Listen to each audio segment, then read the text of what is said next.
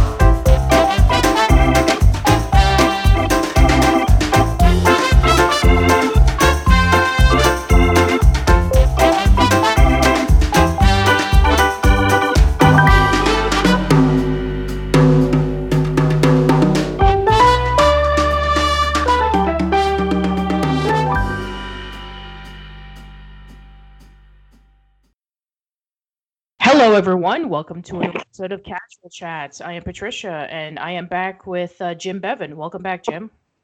Good to be back, Patty. So, uh, last time we started off the new year with discussing about the comic strip series Calvin and Hobbes, and this time around we're going to be discussing about another uh, comic strip series. But this time around, it is Pearls Before Swine, which uh, came out on December thirty first, two thousand one, and it was created by Stephan Pastis. And unlike Calvin and Hobbes, in which it's more uh, satirical and it features the lives of anthropomorphic animals. So we have the likes of pig, rat, zebra, goat, and uh, various other characters, such as a few crocodiles and Angry Bob. So yeah, uh, it has been running for a pretty long time. Uh, even still to this day, it's uh, still garnered a huge amount of popularity. So I'm actually curious. Uh, how did you first get introduced to this? Well, it's quite a long time ago because I was in a Borders bookstore, so you know it's quite a while back and I was checking the humor section to see what new comic compilations were out, and I found the second book, the second collection that had been put out, This Little Piggy Stayed Home, and it interested me. It was something I'd never seen before, so I grabbed it, uh, bought it, read it when I got home, and I gotta say, I was very impressed.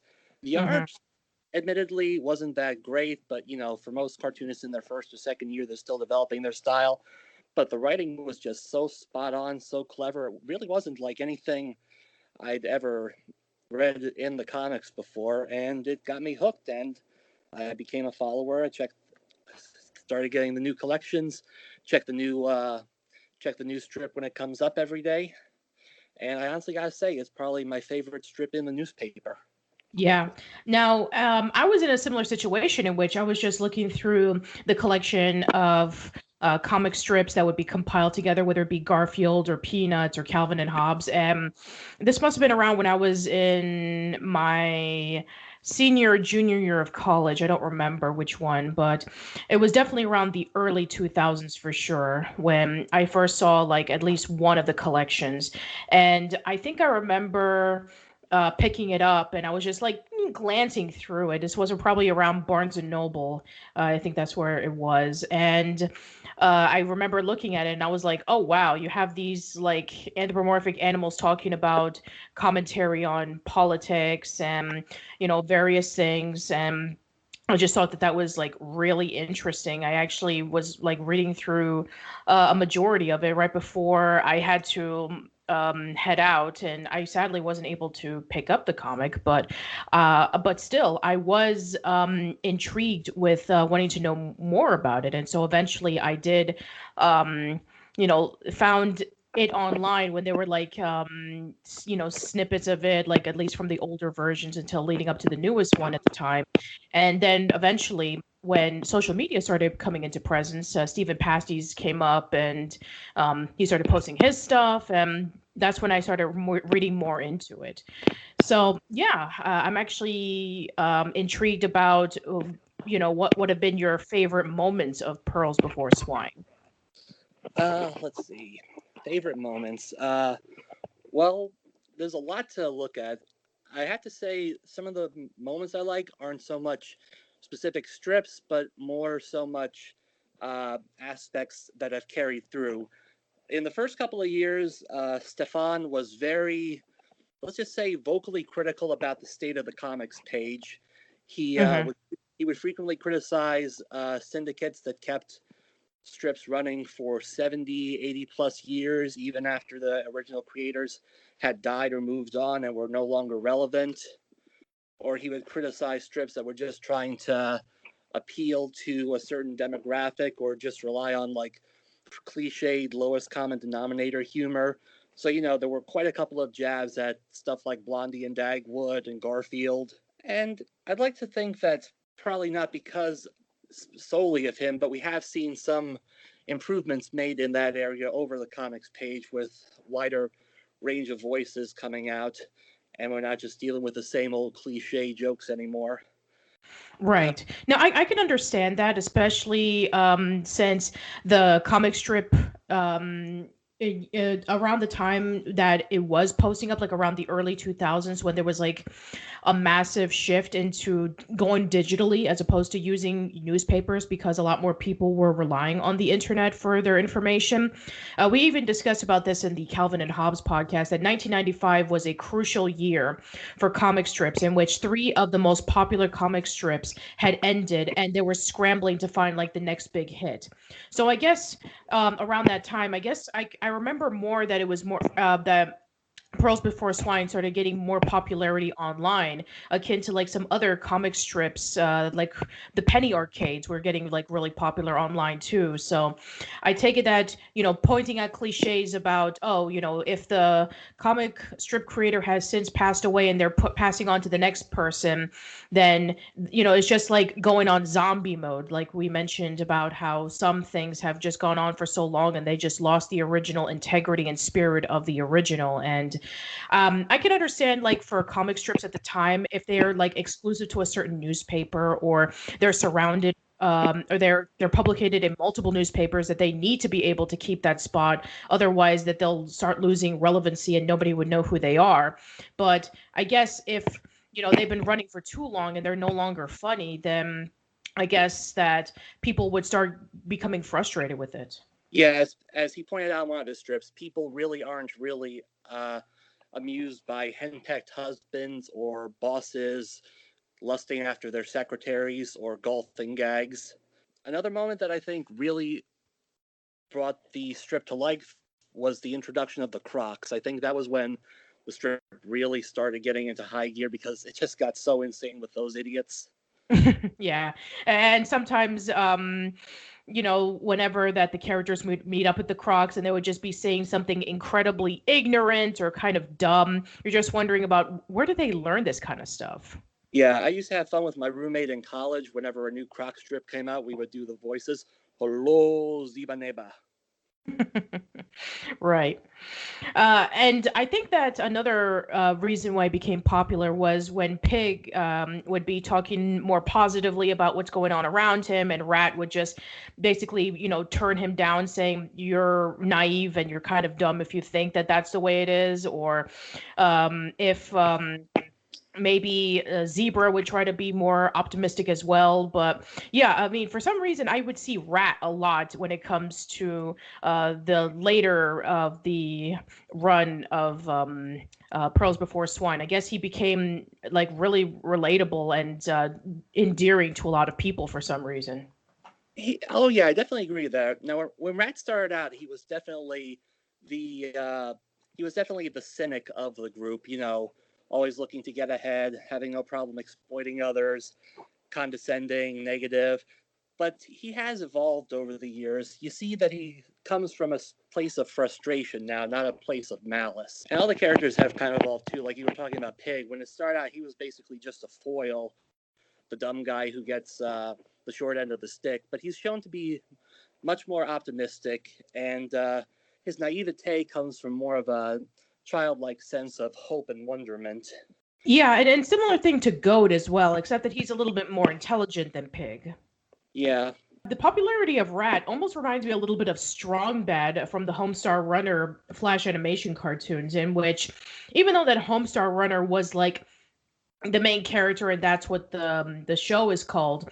Everybody got into strong bad. They they loved his cynicism. They loved his sarcastic humor. And he even had his own series of drawings called teen girl squad.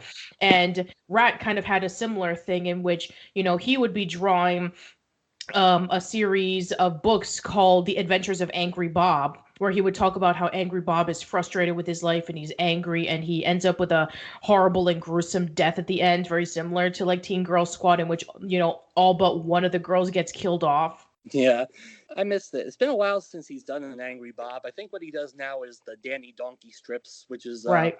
For anyone who doesn't understand that, Danny Donkey is a, basically a parody of children's books where it looks like it's leading up to some heartfelt lesson, but at the end, Danny just gets drunk. yes, exactly.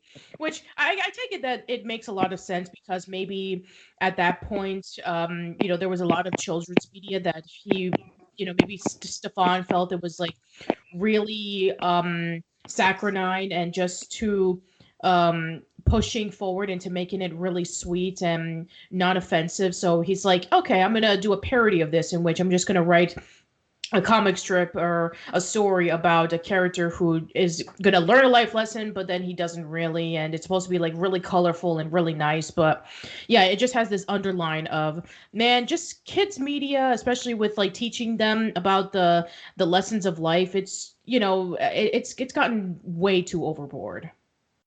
Yeah and i think he that's one of the things that i really appreciate about his strip. He uh, he's he goes for basically the things in life that make no sense. I realize that's kind of like a that's kind of like a broad statement, but if you look at it strip too much, he all he's poking fun so much at logical fallacies, uh, pointless laws, pointless stipulate, pointless traditions we go by that we don't seem to question.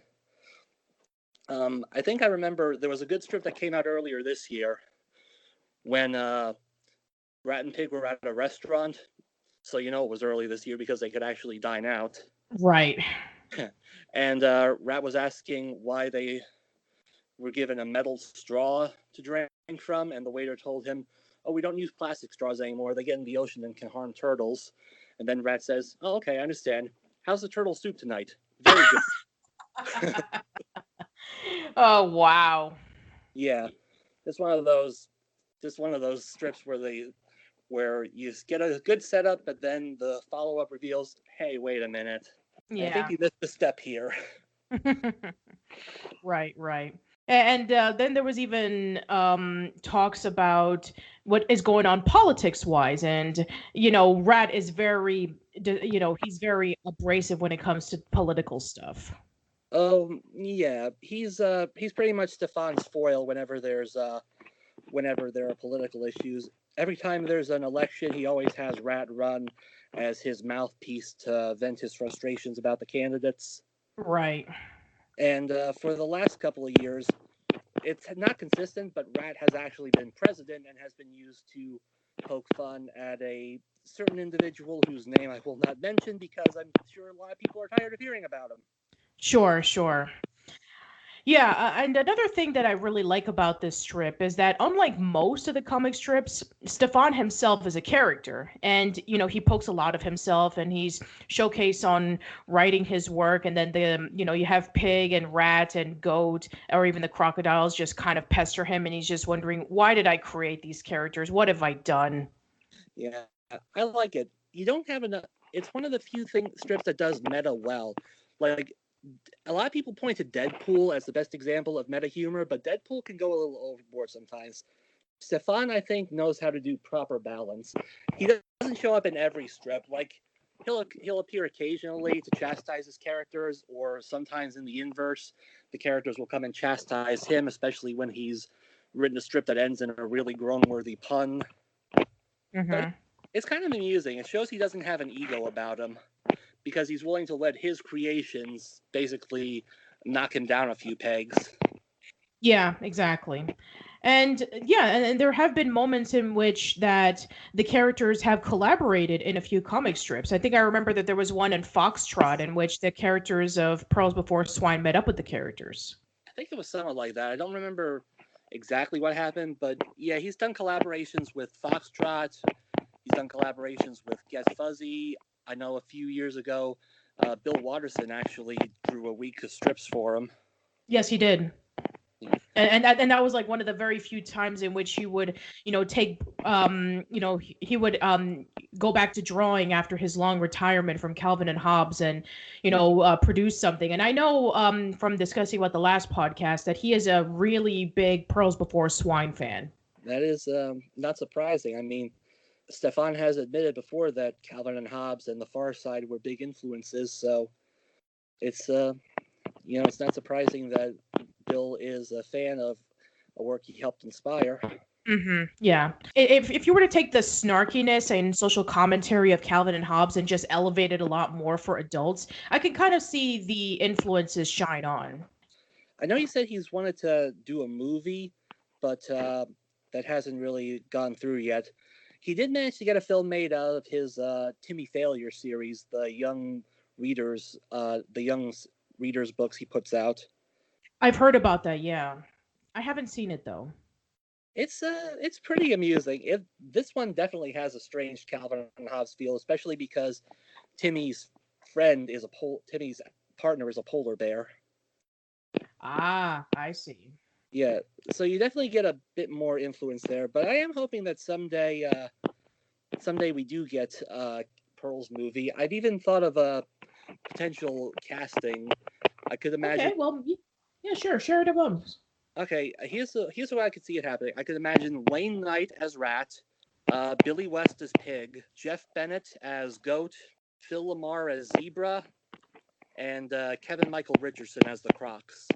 Ooh, that was very interesting choices. I would love to hear all that stuff. Yeah, it's kind of a shame that Arlie Lee Ermey is dead because I think he would be he would have been perfect as Guard Duck. Mm, yeah, those are interesting cast choices. Yeah. Well, thank you. As for um, now, what would the plot be? I'm actually curious. I don't know. He said before he would love to, he he would want to have it focused mostly on the Crocs. So I don't know. Probably would be just like a series of comedic events, probably like a montage movie, just of them going to more elaborate means to try and get Zebra. Like a Coyote and Roadrunner sketch, probably stretched out to ninety some minutes, but with dialogue. Yeah, and if we saw how the Peanuts movie did, then I think that if they're able to get the right talent and the right people involved, I think it'll turn out to be great. Definitely. As for whether it will happen or not, I, I'm not sure, but I would, you know, love to see, you know, something like that. I think that especially with this day and age, with, um, you know, people wanting to, um, you know, see a lot of funny social commentary about that, then I think that'll work out. I agree definitely. It could be. It would basically be. I could see it as. I could see it working as a television series too, like you know, a much more toned down South Park. Mm. and Comedy Central has been trying to make their own version of South Park for about twenty years. Yes, and that hasn't worked out in any case. Drawn mm. Together didn't work out. Nope. Uh, Little Bush didn't work out. Legends nope. of Chamberlain Heights didn't work out. Nope. So why not actually try? Why not go for this? Do something that's actually based on an established property that is funny. Yeah, and, and and that's what the direction that they're going at now because I know that um, you know Comedy Central is going to be doing revivals of their older properties. Beavis and Butt is going to come back for the third time.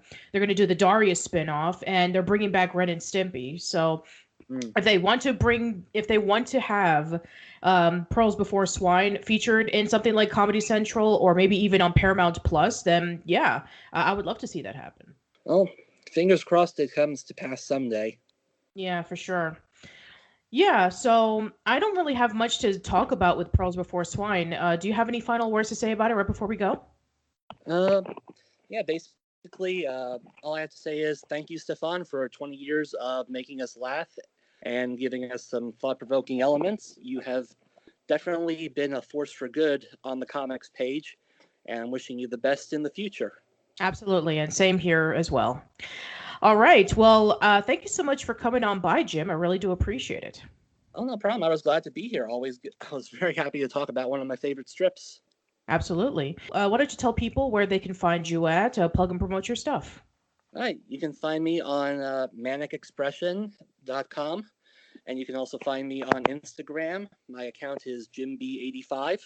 I just post uh, random snippets there, writings, uh, pictures, I commission, occasional reviews. I'm actually thinking about branching out into uh, reviews of magic products because uh, I'm trying to add some material to my act. So I figure if I get new props or routines, I can offer my commentary on them, how well they work.